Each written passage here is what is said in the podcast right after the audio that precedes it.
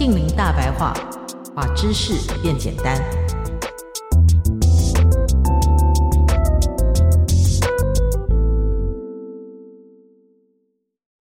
老冰箱让地球头壳抱着烧。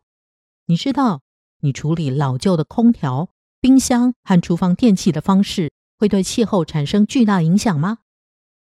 不论你是指向当地市场运送牛奶的肯亚小农，伦敦街角小店的老板，还是正在日本接受化疗的患者，我们都依赖让我们及食物保持凉爽的制冷设备。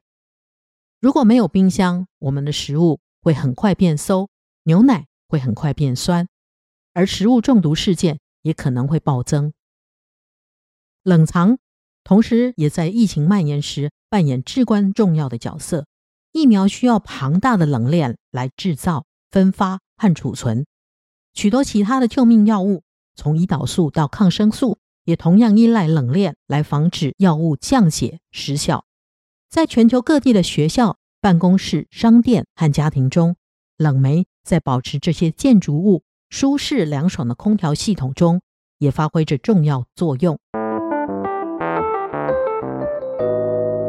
制冷行业很重要，但它的污染也令人难以置信，约占全球二氧化碳排放量的 百分之十， 这是航空和航运总产量的三倍。而且随着全球气温持续上升，对冷却的需求也将增加。随着各国和企业必须以行动减缓全球暖化的压力，制冷业也正面临对其生产和处理冷媒方式的彻底改革。在过去的三十年里，世界各国政府已持续寻找可能加剧全球暖化的传统冷媒替代品。但环保人士表示，如果要实现国际气候目标，必须更快地做出改变。消费者也可以透过他们如何选择、如何使用以及如何处理这些设备的废弃物来尽一份力。过去最常见的冷媒类型是氟氯碳化物，更广为人知的是它缩写名称 C F C。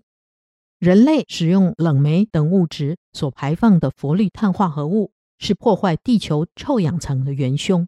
研究团队表示，地球环境被破坏的速度比人类想象的更严重，但即使用来取代 C F C 的氢氟烃 H F C 和氢氯氟烃H C F C 也仍是极强的温室气体。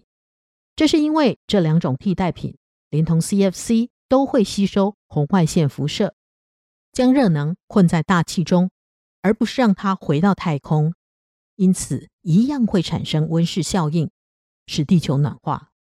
可口可乐、百事可乐和联合利华等主要全球品牌已经设定了逐步淘汰 H F C 的目标，并且已经开始使用替代品。氨、某些碳氢化合物和二氧化碳是最受欢迎的选择。